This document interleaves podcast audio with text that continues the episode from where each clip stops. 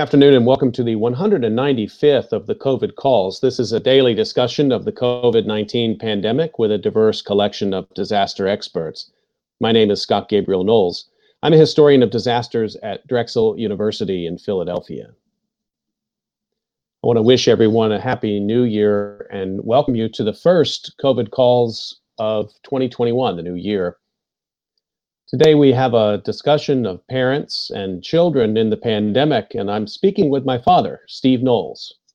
Just a reminder you can catch COVID Calls live every weekday at 5 p.m. Eastern Time on YouTube. Just go to the COVID Calls YouTube channel to watch. You can also watch COVID Calls on Facebook Live and on Periscope. You can hear COVID Calls anytime recorded as podcasts on Spotify, iTunes, Podbean, or anywhere you get podcasts. You can also keep up with COVID calls via Twitter using the handle at US of Disaster or at COVID calls. Please do help spread the word and send suggestions for future guests and future topics.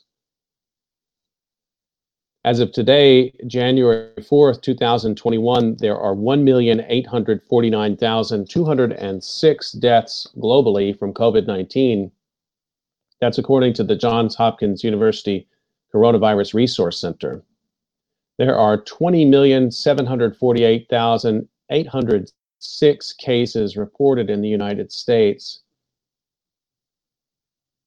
On December 23rd, there were 324,905 deaths in the United States. Today, there are 352,645. That means at least 27,740 people have died waiting for a vaccine that exists uh, since I last spoke with you on December 23rd. Just staggering numbers. As a way to bring humanity to the numbers, I've been reading a life story or a story of advocacy for those impacted by the pandemic in some way, and I'd like to continue that now. The headline is Report Finds Fathers Feel Closer to Children During Pandemic. This was published in the Harvard Gazette September 14th by Colleen Walsh. Amid the many tragic implications of the COVID 19 pandemic for individuals and families, recent Harvard research has uncovered one significant, if potentially fleeting, silver lining for fathers and children. Dads across the United States, many of whom now work at home due to coronavirus lockdowns, are feeling closer to their kids. In the first of two online surveys conducted in June by Making Caring Common, an initiative based at the Harvard Graduate School of Education, Researchers asked 1,319 American adults, including 284 fathers, about their relationships with their children amid stay at home orders. 68% of surveyed fathers reported feeling either closer or much closer to their children since the pandemic began, and only 1.4% reported feeling less close.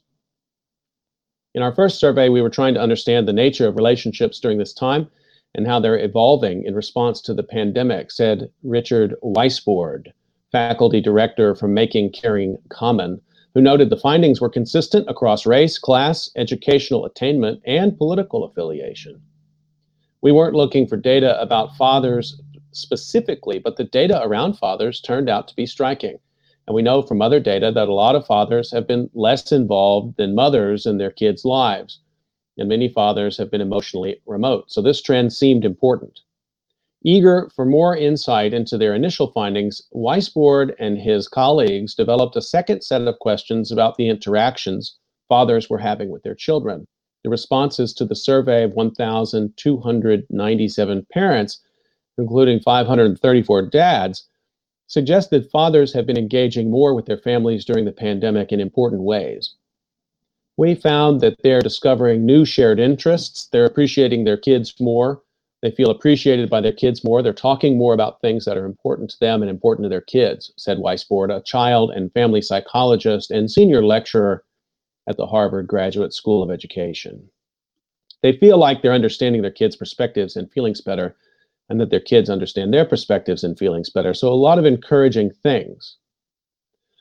One respondent wrote that Quote, staying and working from home has greatly helped in improving my bond with my little girl. It has brought us closer together than before. She freely shares her thoughts with me, what interests her, and what she wants from me. unquote. Another dad said he felt, quote, closer to all family because we seem to be communicating more often and on a deeper level, unquote. Well, another said he has, quote, found things to do with my kids that I might not have done otherwise if life was still normal, unquote. Respondents reported going for walks, playing, and developing new activities and rituals with their children, said Weissbourd, who encourages parents to continue. Richard Weissbourd and his colleagues developed this set of questions about the interactions fathers were having with their children during the lockdown. Part of what we're trying to underscore in the report is to ensure it doesn't all evaporate once the pandemic is over, that people don't just go back to their regular lives. I think if these activities, which can be important to a child's development, don't become part of routines, they're very likely to vanish. While some of the report's findings are positive, others point to how emotionally challenging the past several months have been, particularly for younger Americans. There are a broad range of experiences, said Weissbourd. Some are positive, but some are really tough, including parents who said they had concerns about their kids' mental health. In the surveys, 14% of parents reported the pandemic has been harmful to their children's mental health. 4% reported very harmful, and 43% reported a little harmful. Those responses echo findings from a June Gallup poll involving emotional challenges faced by children during COVID 19. Moving forward, researchers plan to study the responses further to better understand how families are processing what is going on in the world right now involving the pandemic and the fight for racial justice, said Weissbourd. While the most recent work was focused on fathers, the report also notes that parents and families that are widely varying in terms of structure, gender identity, sexual orientation, and many other characteristics may also be more closely involved with children during the pandemic, given that they are more likely to be spending time at home. These variations will be another focus of our work as we continue to study family experiences in these challenging times, said Weissbourd.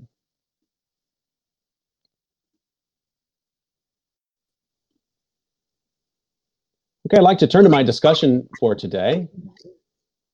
And to start that, I want to introduce my guest, as you usually do, and I'm going to introduce my father, which is a lot of fun to do. Um, I'm already, I just want to say on the outset, uh, we're having a lot of internet difficulties here today at the studio in my home. So um, if the uh, quality of the broadcast goes down, I might just go into the uh, audio only mode. I just want to let everybody know that as we're getting started. So let me introduce um, Steve Knowles, and I'm going to read his bio, which he which he actually wrote. I'm really pleased he did. Steve Knowles a fourth generation Texan, was born and raised in Odessa, Texas, which is the hub of the oil industry in the Permian Basin of West Texas and eastern New Mexico. Steve received his BBA degree in marketing from the University of Texas at Austin and his MBA from the University of Texas at Permian Basin. He earned his professional certificate in human resources management certification. He earned his professional in human resources management certification and was an active member of the Society for Human Resource Management and the American Society for Training and Development. His career was essentially as a human resources professional that included stints with retail, manufacturing, healthcare, oil field services, and banking over 40 plus years. Steve is a past president of the Austin Human Resource Management Association and a past vice chair of the Austin Human Rights Commission.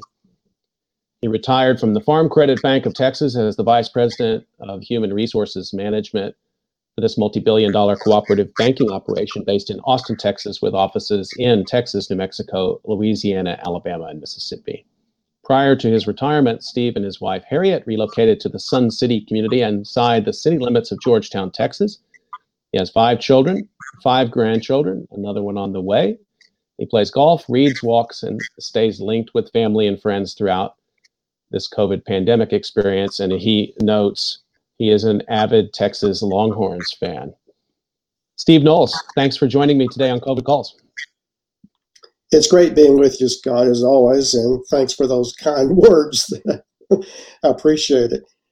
I'm uh, I'm talking to you today as an area you might recognize, and that's in Pop's uh, little room that he goes to when he retreats. I guess it's my man cave here in in Georgetown, um, and I think that this is a place that I can get refuge and give thought. And so we're going to give some effort this this afternoon to just sharing some conversation with you. I really appreciate it. Uh, Scott, I think it, it might just enlighten those who are participating on the podcast to know that uh, where I am is in central Texas, just north of Austin. Uh, it's a area that has about 2 million people. So it is a, a significant um, metropolitan statistical area. And the town of Georgetown has about 80,000 people, and the county from which all of the statistics that I'm going to share with you, the county is called Williamson County, and it has about 600,000 people. And I've been tracking the COVID information, just like you've been sharing on all of your podcasts on the COVID calls. And uh, the numbers are not good for this area have continued to decline in terms that we are now in phase five or a red category. Uh, and I think this has happened uh, basically because of what some people might anticipate as the festivities of Thanksgiving and Christmas, and maybe just a little bit of overconfidence that the masks were working and that there was some sort of vaccine coming around, that our numbers have actually gotten worse. We have had 20,400 uh, cases reported here in Williamson County, and right now there's a little bit over 1,300 active. Unfortunately, we've we've suffered 203 deaths attributed to COVID-19, and I think what's um, worrisome to a lot of us is that the intensive care unit uh, available beds is down to 12% right now, which means that um, that is a real barometer of, of, availability for other people who might uh, come down with this with this uh, epidemic. I guess the only thing that continues to be positive is that the recovery rate is 99%, which maybe we'll talk about later, Scott. But the fact is that uh, when you live in a community, particularly like Sun City, which is uh, about 18,000 people that live in this area, and we're all 55 or over, that uh, the recovery rate of 99% is really very encouraging because you would think that seniors might have a potential of having a higher mortality rate. So the report from Central Texas is worrisome, and that the spike continues to go up and probably doesn't even reflect uh, families getting together for Christmas and for New Year's. Well, that's a a very good and thorough orientation to the to the situation there. I I wondered um, also, Dad, you're keeping track of the of the numbers in other parts of the state. Um, you keep an eye. I mean, I know usually you have a better sense of what the weather forecast is where I live than I do, um, and I, I imagine you're keeping a similar sort of handle on the COVID nineteen situation in other parts of the state, like West Texas, for example, in Odessa, where you're from. It's been a really tough situation out there. Very, very tough in Midland and Odessa. And I don't have the specific uh, specifics that I've just shared with you, other than I do go online every day to check what's going on in out in Odessa, and frequently I get reports from Midland, and the deaths have been continued to coming in of two and three and four a day for an area that that has a total population of about 250,000. So um, it's it's worrisome out there also, uh, and I don't know if their trend is going any better than what I, I see here in Central Texas. Hmm. So I wonder um, if you wouldn't mind telling us a little bit about what it was like celebrating the holidays there, the restrictions that were in place, and the kind of uh, precautions that you had to take there to have any sort of a Christmas and New Year's celebration. And I would point out that ordinarily, um, I wouldn't have to ask you such a question because I would have been right there with you uh, to have that experience, but we weren't together this year. So, talk a little bit about your holiday experience this year. It's always such a high point of our family year. I don't think it will surprise anyone, and, and I'm sure I'm like many other grandparents out there that the holidays were very challenging to us because we are a family that really likes to get together. They, um, the five children, spouses, grandchildren, getting in here and coming into the house and celebrating. And the louder the house gets, the more fun it is.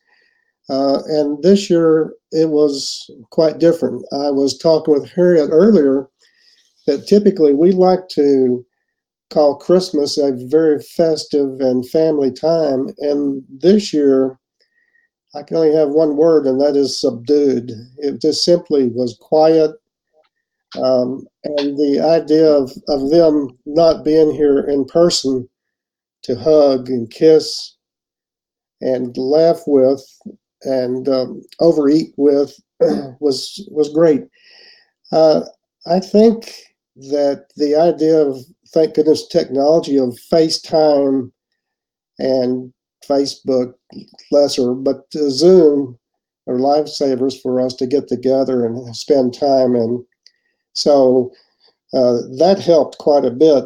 I think that we even have to go back, Scott, to include in the holidays Thanksgiving, because that likewise was a, a time that certainly here in, in Central Texas and probably rest of the state, we are in that pretty much of a, a time of stay away, stay home, stay safe.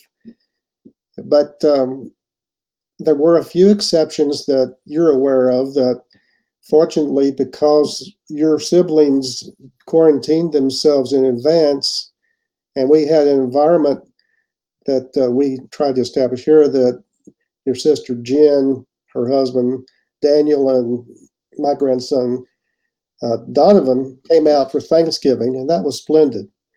And then for Christmas, we had um, your your sister Lindy and her husband Weston and grandson Jack Stephen.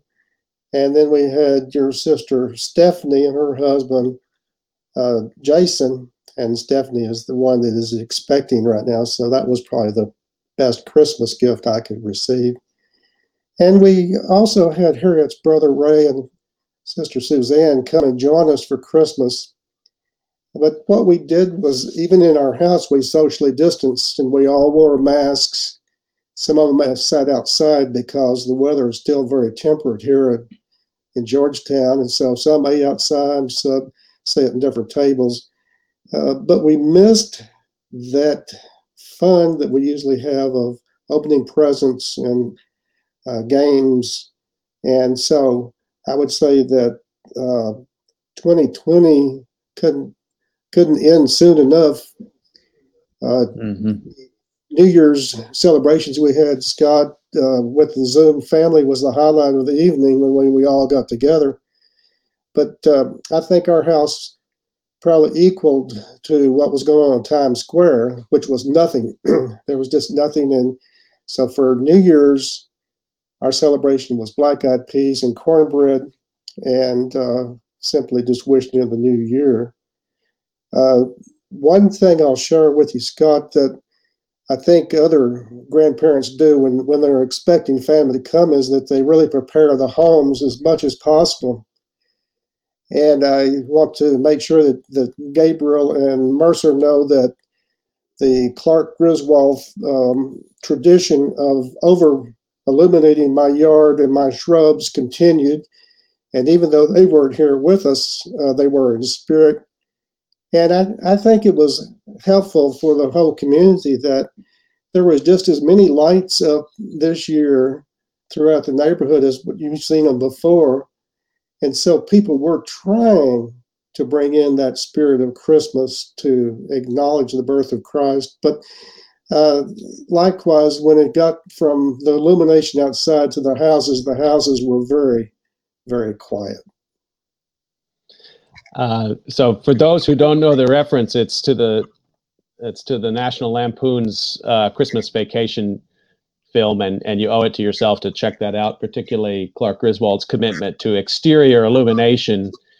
Um, and in fact, I would not be the first person to note a passing uh, likeness between Chevy Chase and, and my dad. So it's pretty poignant when he goes out and and hangs the lights. I just want to put that there as a as a finder for people who who may uh, may not know that film.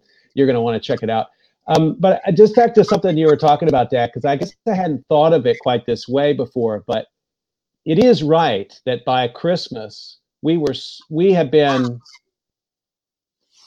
so habituated to the distance that I really was looking forward to the Zoom call.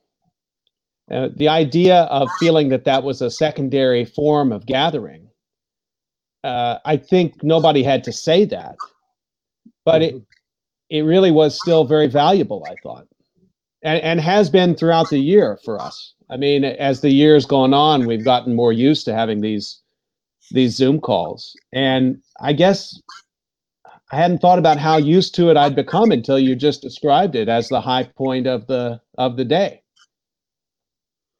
You know, since the middle of March, when we all went into our our little cubby holes and tried to take care of ourselves, uh, we lost that that intimacy of family, and that that meaning simply to be able to, to be with each other. So by time Thanksgiving and Christmas, New Year's came, you're right, Scott. We were pretty much already used to the to the new norm of communicating through electronic means and um, enjoying and loving and laughing as much as we could. When in fact we couldn't be there to pinch each other, we certainly could still uh, do the, the the pops handshake and all those other things that we do that are fun. So um, you're right in your observation. Well, let's get the. Um, we have a lot to talk about today, and and and um, I should have said also. I've really been looking forward to this, and the 150th COVID calls episode, as you know, I did with um, almost all of my brothers and sisters, and that was really that was really quite something to have that have that discussion. So I've been looking forward to this a lot. And you know, we've kept we have a normal standing call, and we see each other even in the Zoom space uh, a fair amount. But if you don't mind, I'd still like you to reflect a little bit on the experience of the year and start by talking about how you first became aware of the pandemic. When did it first enter your consciousness? and talk about that experience in Texas, Central Texas, of what your sort of first steps were to meet the pandemic. How did it change your lifestyle February, March, April? I'm probably a late adapter to even acknowledging COVID 19. You were already ahead of me and talking to the family, encouraging us to be careful back with your first uh, episode one of the COVID calls in, in March 16th, I believe it was, Scott. But if you if you look back to the first of 2020, subconsciously I was hearing news, but not necessarily assimilating it that it was a concern to me. I um, happened to be checking the New York Times today, and I, I like to read just some of their headlines and stories. And today they were citing a link to uh, Helen Branswell, who writes for uh, Stat News. And she had written an article one year ago on January the 4th, 2020. And I have to read it, Scott, because it's a long uh, title. But her title of her article was Experts Search for Answers in Limited Information about Mystery Pneumonia Outbreak in China. And that was the first time that we were starting to even see, and, and people were writing about it. And about that time was our first case in San Francisco of COVID 19 or the coronavirus, or as uh, President Trump wanted, wanted to call it, the Wuhan virus. But um, I think that our lives certainly uh, were not Pollyanna, but we, we certainly kept on with our activities Harriet and I were making trips to Paris, Texas to check on Harriet's father, Garland, and our mother, June, during that. So we were taking trips about 500 miles up to Paris, Texas to check on them, traveling, not thinking too much about our surroundings. Harriet and I even took a marriage retreat to a place called Laity Lodge, which is somewhere in the area around San Antonio. And then to continue my own tradition with my friends from Odessa, we flew to Sun Valley, Idaho for a ski trip. And so we're in the airports, we're in airplanes, we're uh, in restaurants, and the thing of a mask was not something that was even comprehended. And so life was going on quite well until middle of March when um, the restrictions really started of stay home, stay safe. We were only in a phase one at that time in Central Texas. And uh, I don't think there was a whole lot of really acknowledgement of that concern of something called uh, COVID 19.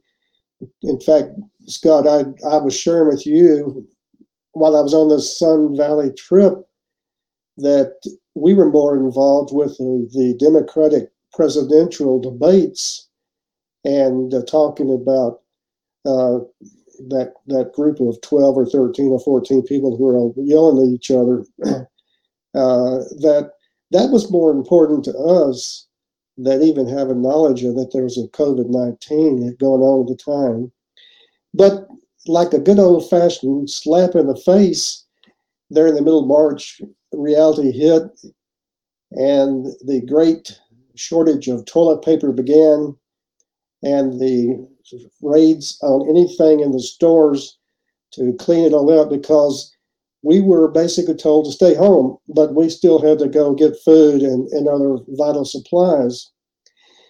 And I'd be less than honest to tell you, Scott, that at that point, since I knew so little about the really seriousness of COVID 19, other than what little I'd read and what you were sharing, was that, hey, this is like the other epidemics that I've seen in my life. They'll go away. And probably by the 1st of June, we're back to normal. We're back to, to doing everything we want to do. And so it wasn't something that was taken as seriously because it was not impacting us personally at that point. Uh, let me ask you about that because um, you know you grew up in the 50s and um, there were still epidemics of particularly childhood disease. I mean what were your reference points growing up that you just as you said i thought that was really interesting you know your experience with it was yeah th- these kinds of things will happen but they will pass and certainly this isn't something that will uh, dominate our our lives for months on end. I, I don't think you're alone in having that feeling but what was it in what were you referring back to? What do you think about your childhood when you think about these kinds of disasters or epidemics certainly i was uh, in that early group that recognized that polio was an incredibly serious epidemic. And I was in elementary school, and um, I certainly know know the history of Jonas Salk, other than thank goodness for him that we were able to get immunizations for polio back in the mid 50s. There were four courses to that. The first two were actually shots, and the second two were um, basically sugar cubes.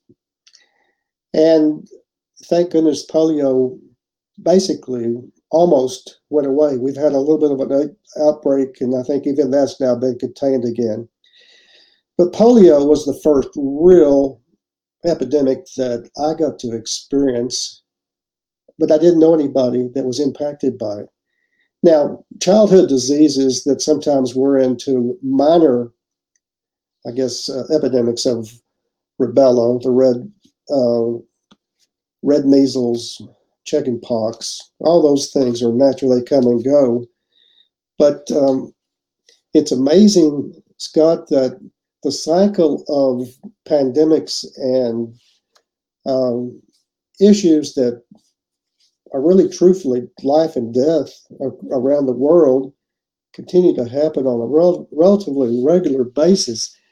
Uh, when I was doing some very minor research for one of the articles I wrote for your boys, I found that, and I'll go back to refresh myself, but from the time in the 50s, I came across about 10 other pandemics that had happened, were happening around the world, but none of them, again, necessarily landed on my door.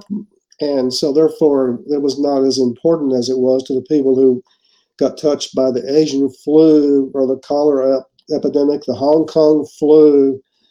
Um, and certainly in the 80s, even till today, we're, we're still confronting uh, with a lot of love and compassion those people that are impacted by HIV and AIDS virus.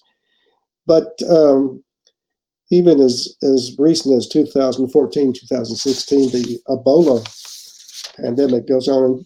Scott, in, in your role as a disaster expert, you know that there were many more of these pandemics, even in our contemporary lifetime, not to consider those those things that ravaged Europe back in the Middle Ages.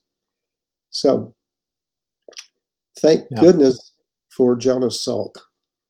Yeah, yeah. Well, absolutely, and it's at the same time you're part of a population uh, through COVID nineteen that has been um, there have been disproportionate suffering from this disease. It's cut along different lines. Um, it's impacted African American communities, indigenous communities, but it's impacted older Americans, starting with nursing homes. Um, and we still don't know as much as we would like to about those impacts and, and what that reflects. But you live in a community of uh, retired age, not all retired age, but older Americans. It's not a nursing home community. It's not a assisted living community, but it's a retirement oriented community. Older than average age. So there's that to begin with. Um, and you are in your retirement. So I, I want to ask you a little bit about that. I mean, it must have been, I think, scary to know from the beginning that you were part of a population that seemed to be getting this at a higher percentage and suffering and dying at higher rates from it. Did that was that the kind of conversation you were having with neighbors there in Georgetown, the kind of conversation you were having at home, or did you put that out of your mind? I don't remember talking with you about that throughout the year, really. Uh, there was an active conversation about that Scott, because you hit the nail on the head that this community uh, is an active lifestyle community with people uh, out playing golf. Just a few minutes ago, I looked out the window and the people were coming around playing golf and tennis, swimming, paddleball, hiking, uh, and many, many activities are going on. And so, really, while you have to say that retirees and seniors here still have their, their litany of health issues because we are aging. There's no doubt about that. Most everybody was in pretty good shape, or still is in pretty good shape. And uh, I don't think that they were necessarily putting their head in the sand, but I think that uh, people just were not dwelling on that as much and in fact, even in compliance with restrictions that are encouraged. When I go on walks, I wear my mask, um, take my mask with me. And I would say only about half of the people doing walks wear a mask. Well, you could argue that since we're out in the in the air and we're socially distanced, that it's safe. I wear my mask basically to protect myself against the worst thing that ever can happen at this time of the year, and that's cedar fever. In other words, the pollen that's coming from the juniper trees, which makes everybody miserable their eyes water. Uh, so Scott, I think that realistically, it's the seniors who have had to go into for different reasons, and maybe it's just a, an advanced age from the people that live around me, is those who have to go into assisted living and nursing homes that have more of a, a real uh, genuine concern about living in those environments. Yeah. Um, look, I just want to stay with this for a minute because you have throughout the year was necessary for you to, as you said, to travel, even during times in which that was not advised. Can you talk a little bit about um, the experience this year of uh, having June Chapman, your mother-in-law, and my grandmother uh, move to your home, your trips back and forth to Paris, Texas? Can you say a little bit about what that's been like? we experienced um, a sad time when we lost Garland back in March 28th of 2020. Uh, but most beloved father-in-law, grandfather, husband for sure of 70 years to June. Uh, but we knew that at some point Garland was going to pass from this earthly plane to heaven and we had been planning for what could we do to help June out uh, to make her into a safe environment, which became even more so as the COVID virus started really fanning up. And we looked at assisted living, independent living.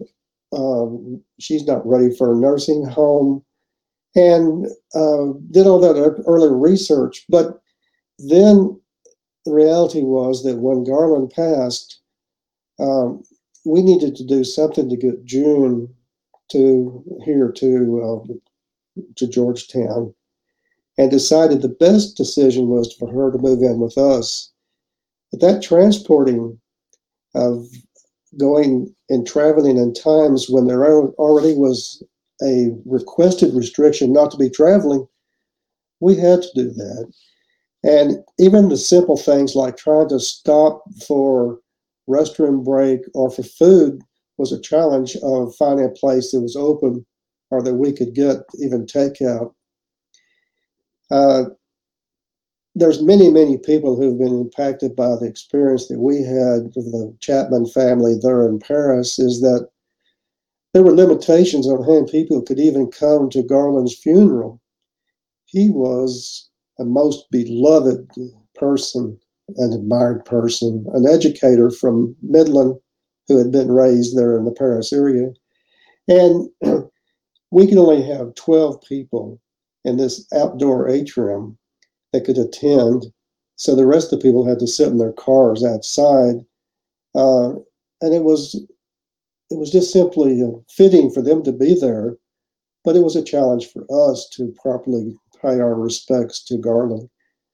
And um, I recall talking to you, Scott, and saying that I was a little bit nervous on what could I say that would be appropriate to express our concern and our love for Garland. And you said, Dad, just just talk to him like you always do. And that put me at ease to basically say the words that came from my heart. So this challenge, Scott, if I can carry it just a little bit further, when we came back here to our home, we dedicated two bedrooms and a bathroom for June so that she can at least feel like she has some space of her own.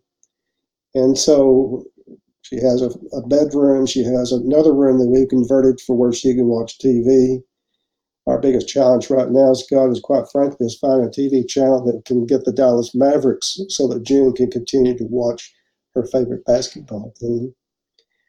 My Christmas gift to her was to try to still connect East Texas and, that part of Texas by giving her the Dallas Morning News Sunday newspaper every Sunday uh, so that she could have something to read.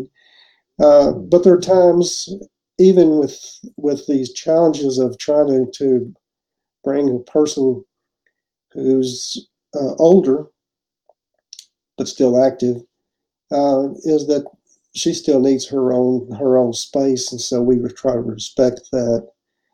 Uh, but that's added to a challenge of people coming over here because we certainly do not want to right. create any type of a situation that would jeopardize her in any way.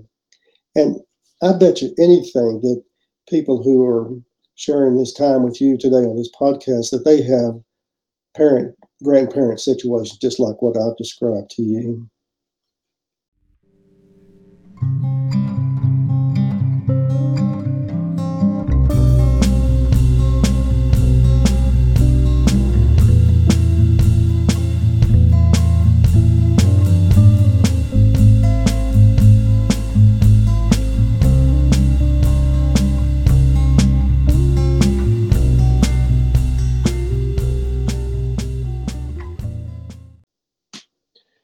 Just want to remind everyone that you're listening to COVID calls, and it's the first COVID calls discussion of the new year 2021. I'm talking with my father today, Steve Knowles, about his experience of the pandemic this year. And um, Dad, just to follow up a little bit more about that, about June. Um, and I'm glad you were able to speak at the funeral. And that's an experience that people have shared a lot this year. Uh, something that's it's the coping mechanisms that people have, the normal ceremonies, like a funeral, opportunity to say goodbye, to pay respects.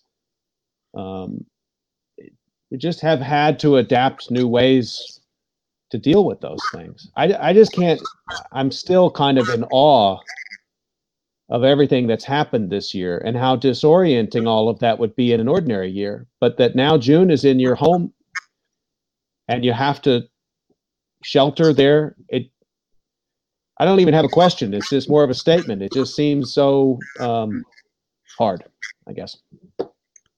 Scott, you have to, to realize again, and June is just an example of what's going on across the country, is that when there's disruptions in family and family dynamics, that there's certainly challenges. And for June and Garland, who had, who had both been raised in, in Paris and then went away to Midland for their careers and then came back to retire in Paris.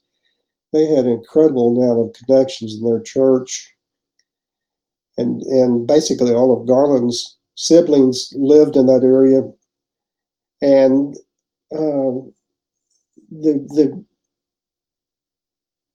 I guess it's just simply the ultimatum that one day you had to get in a car and leave all of that to come to a place, even though it was with loved ones, but it simply was not home, uh, was really challenging. And part of the process also uh, was that we needed to sell our house. And so, um, fortunately, the, the market in Paris, Texas was very, very advantageous. And the day that we listed it, we sold the house for a price that was helpful. And uh, that really started closing that chapter of June's life to transition to live here with us. Uh, and there's another factor also that Harriet's brother Ray and, and his wife Suzanne, they live relatively close by. So at least there was some family that could come and pay attention to June. I can only imagine how many places when we talk about the deaths that have come across because of COVID 19.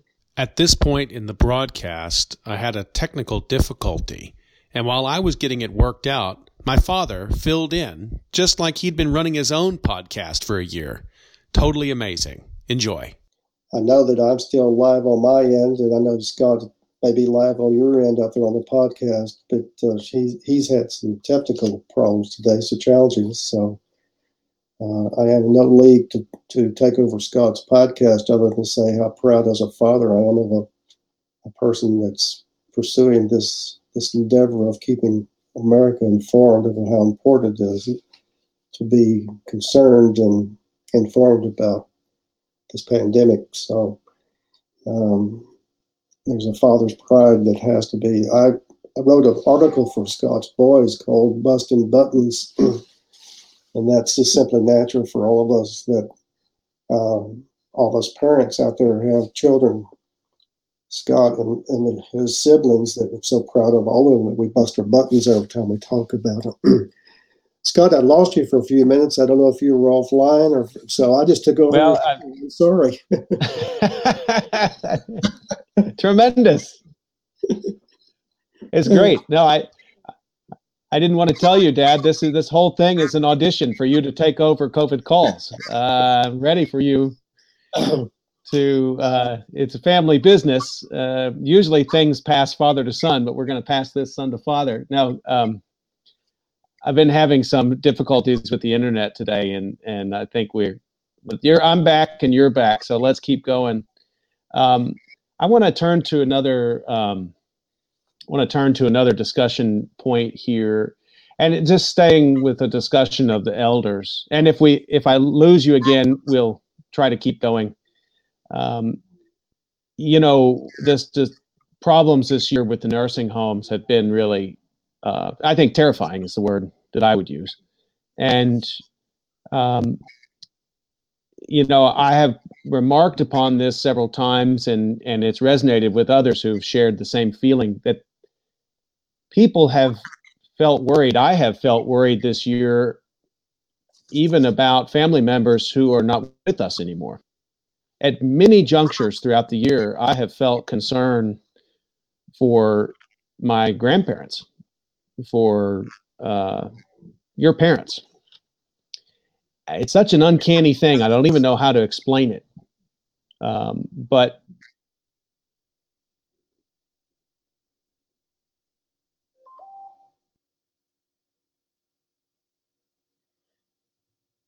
I must step in again if Scott is working on his end to get us reconnected.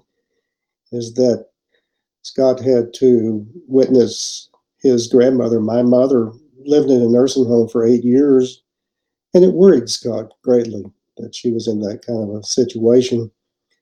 Um, and I think that as long as nursing homes are basically for a for-profit type of organization, that we're going to be challenged always with the level of service, uh, the proper uh, funding for nursing homes, but the compassion of the families and some of those people who actually extend services in nursing homes um, has to overweigh the fact that frequently our loved ones in nursing homes um, don't get as much attention as they would get if they were living with us. And um, so I know that when Scott would visit his nanny in Odessa, it worried him and it bothered him quite a bit to see them in nursing homes. I think that nursing homes could be an, an incubator for COVID 19 because they're just so close together. And unfortunately, the reason most people are in nursing homes is because they're starting to suffer from dementia, Alzheimer's, or other advanced health issues. And they just, quite frankly, are more fragile and more susceptible to uh, the pandemic and to other viruses. And likewise, uh, their environment may not be as sanitized as if they were in a hospital. So um, I think that that nursing homes has maybe gotten a bad rap, but quite frankly, for those of us who read the news, we see frequently where there's outbreaks in their nursing homes, and it saddens us to, to see that. Um, so, um, Scott may be that he wants to, to speak to that later on. I know that we're still live, at least on my end, and maybe he's working on his end. So I've refused to take over his podcast today.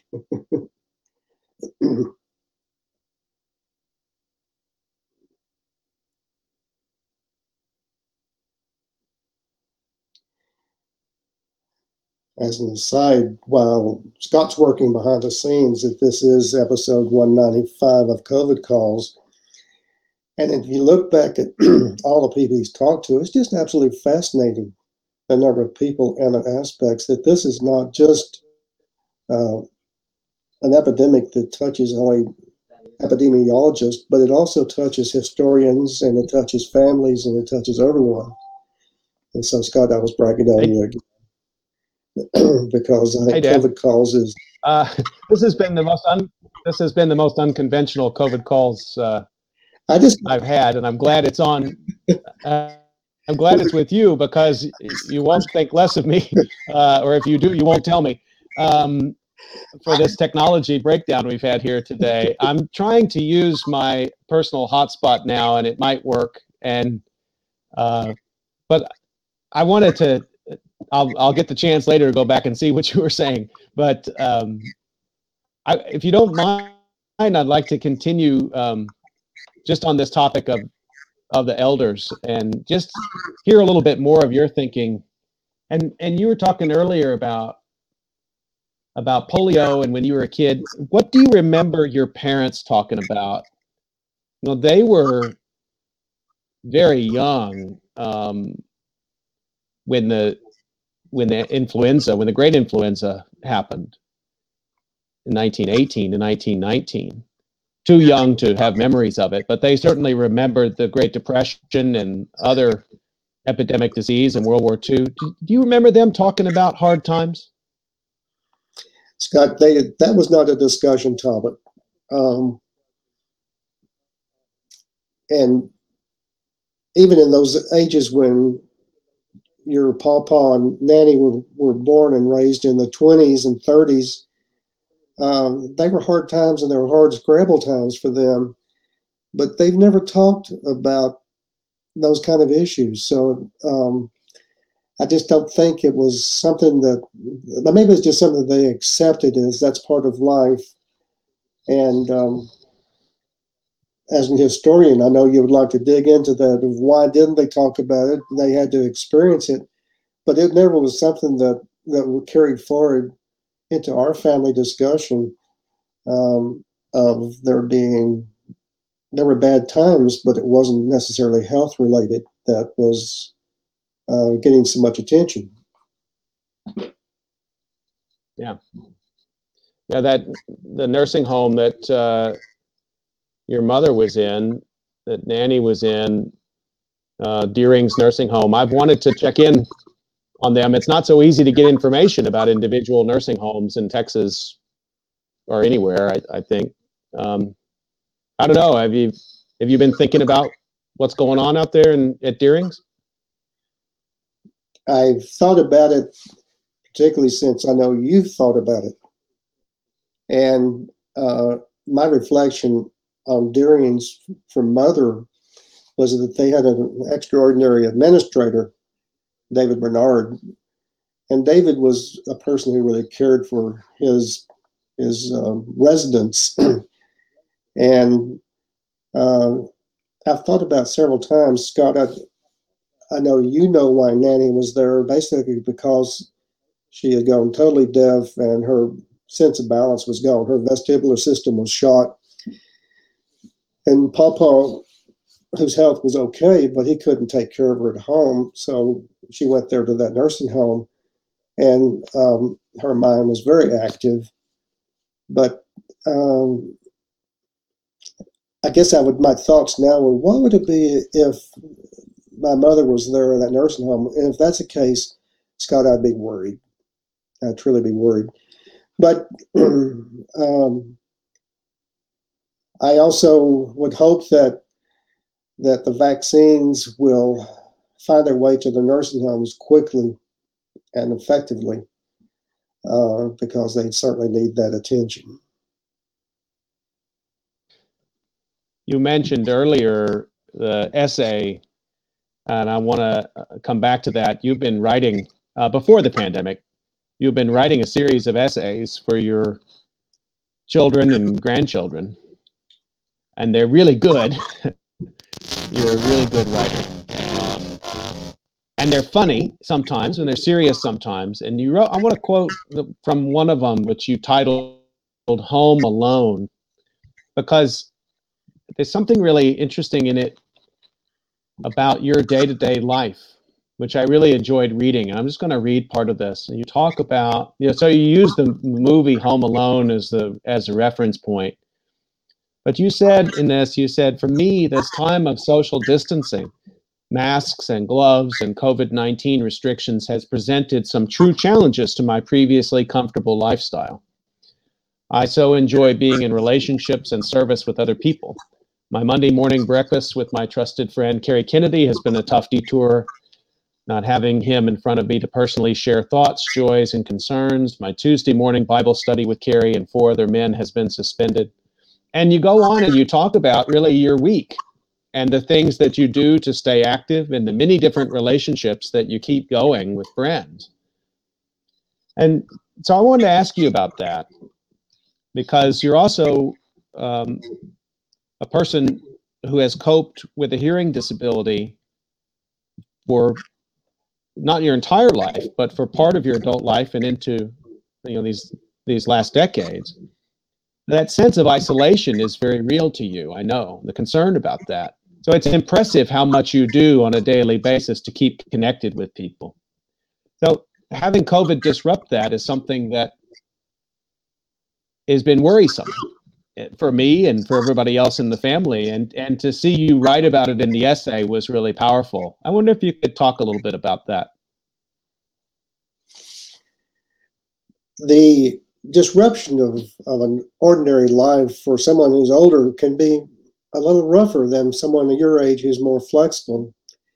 Because i was starting to get into a real nice groove of my monday mornings with Kerry my tuesday mornings with my bible study group my Wednesdays at uh, volunteering at the caring place at the food pantry, my Thursdays with my cousin Don Stevens, Fridays frequently with my Odessa friends, Ronnie Mons, Mickey Williams, Don Barlow, and Alan Kemp, and the afternoons playing golf. I didn't have much time to do anything else but uh, to do these activities. And all of a sudden, bang, stop. You can't do it anymore. So you you adapt. So what we do, Kerry and I have a Monday morning call at 8.30 and we talk and we continue to share with each other. Our Tuesday morning Bible study is now on Zoom and we're just going through struggling to understand the depth of Ecclesiastes and what was Solomon trying to, to teach us there. And then on Wednesdays, it's become a free day for me. Uh, Thursdays, I'm still trying to get together with Don. We social distance. My cousin Don Stevens, who is 81, and then the Odessa friends, we Zoom. We get together on Zoom. So uh, there still is contact on almost everything. The Caring Place is an organization, not unlike many others uh, in communities around America, that basically takes in donations and then they turn around at thrift stores and uh, food pantries and help the, the underserved and the people who need attention. It's just simply a, a way to love your neighbor, and that's that's I miss that greatly, not being able to do that. I think Scott, the biggest disruption for for me and for Harriet is our church life um, you can worship personally and you can worship quietly and you can worship in your own home, but there's still something to be said about corporate worship, uh, going to a church and being with people that, that you really care for, seeing music, hearing sermons, hearing the concerns of others. And out of an absolute, uh, I think, sense of obligation to the members of our church who, many of whom are seniors, is that we have discontinued having in church service, and so our service is basically streamed. Uh, but you miss that that collegiality of being with people who have a similar faith as yourself. That, um, yeah, thank you for sharing that. I mean, it, and the importance of keeping those relationships and particularly in retirement you know i mean in your work life it was kind of interesting to introduce you with that professional biography because i just know you as my dad. And we all that's how we know our parents. We don't think of our parents as being strapped with work responsibilities and you know parents often hide those things. You certainly did do a good job hiding all the stresses you were under in your work life from us.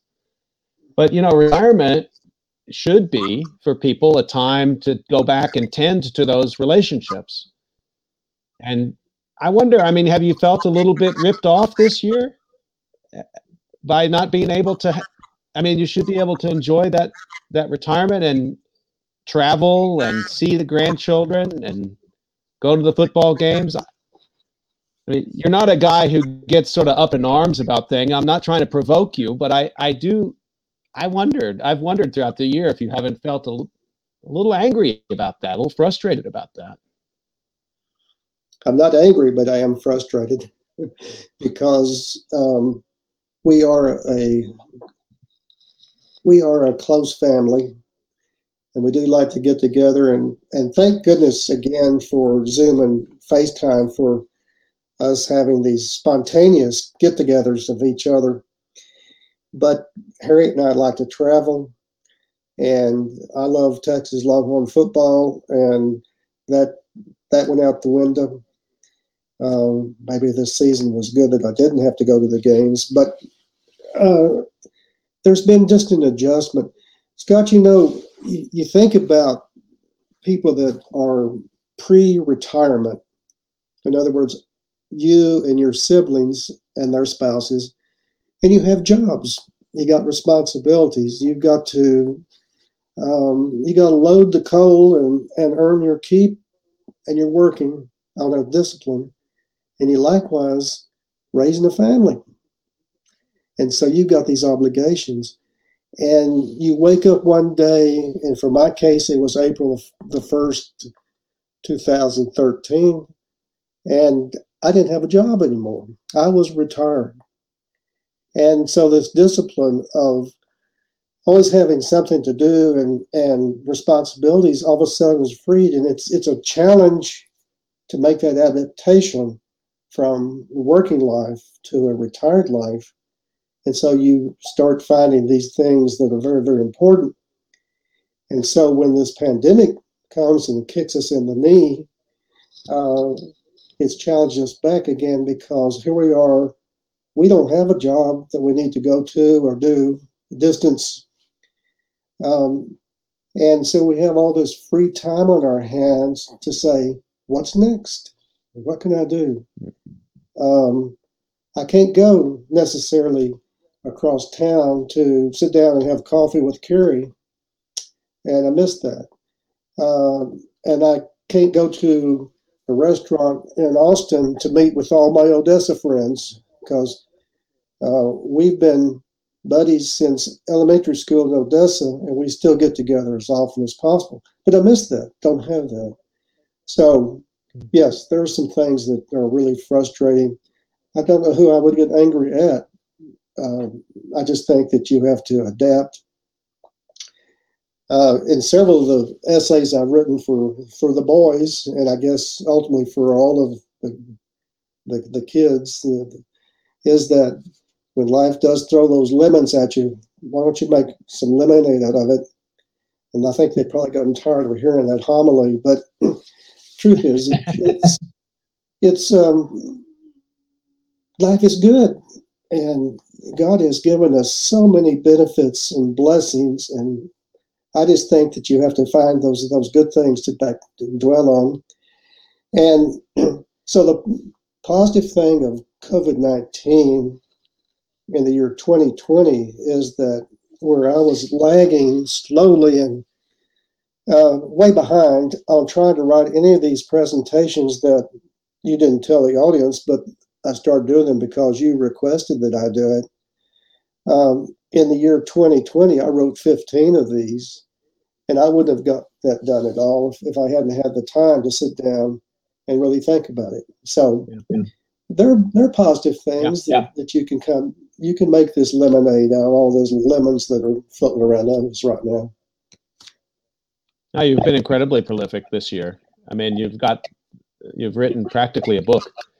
Um, which I'm really glad about, and I wish I could say the same. uh, I um, let me just change the subject for a second. Um, you and I don't always vote for the same candidate. I've lost Scott. Scott and I'd like to talk politics, and he and I don't come from the same side of the fence frequently on our views about politics, but we do agree that democracy is fabulous. And so it's wonderful okay. to. I think we I think we're back again here. I didn't mean to cut you off there, Dad. I, I was just about to transition into the, a little bit of political discussion. Um, I was telling the audience, and I don't know if I if if you lose me when you go off, or because I just keep talking. but um, I was just saying uh, that you and I love to have ahead. political conversations, and frequently we're not on the same side of the, the fence, but we certainly uh, do agree that it's wonderful no. discussion. And usually not, and that's fine. And um, you know, I think modeling civil discourse is a good thing, and it's important to do in a family and outside of a family too. Um, I do use the phrase very often when I talk about American politics. I talk about Steve Knowles Republicans um, because I think there's a particular um, kind of traditional Republican Party ideology that, in fact, tomorrow you, you can see it's the soul of the Republican Party is up for grabs right now. And that's going to play out in uh, live TV on Wednesday, I think. But I, what I wanted to ask you about was this. I mean, you were in college in the 1960s, and you were uh, in that Vietnam era, and you've been attuned to civil rights struggles uh, in American history. And I know you in your own life, in your church, in your work, you're aware of racism, structures of racism. We've talked about those things. You know, with the death of George Floyd this year, that disaster and the pandemic have collided into something much bigger. And I've talked about that a lot on COVID calls. I guess I just wanted to, to hear your thinking a little bit about where you think this country is and and certainly I don't think anybody would believe it's sustainable that we would go on with this amount of tension in this country. But do you, what kind of hope, what kind of steps do you think we need to take? Can we get back to something that's a, a more sustainable democracy? Because I'm worried that we're not heading in the right direction. More than worried, I'm kind of convinced that we're not headed in the right direction right now. I've troubled also, Scott, and you know that. Um, you're right in that I was a a Vietnam era student at the University of Texas, and there was a tremendous amount of upheaval. And then um, I witnessed these election of 1968, and there were just, and even in 72, where there was riots and Kent State debacle and other things were i think this country was out of hand at that point. point and because there's such a depth of, of people in our country that we shouldn't give up scott that, that there are people who do truly care about the the core of our culture uh, i'm not seeing it too much in leadership right now uh, but thank goodness the democratic process has played out. And uh, I think that we're going to get past it. Uh, it's like a scab, Scott, a, a horrible scab that it's going to have to wear itself off before we can heal ourselves again. And I've written to the boys because I wanted them to understand that there has to be a sense of civility that returns to our country. And you'd be surprised how many people probably wish for that same thing. it's when they go to the polls and they have to vote for uh, one party versus the other party, and you really don't know if either one of them have the merit that earns your vote. Um, so I think, Scott, you may just have to be patient, my son, that uh, the good, just like the cream that, that um, comes with the butter, is that the good is going to come back out of the country again. We just need to basically exercise ourselves of current leadership on both sides and let a newer generation come in.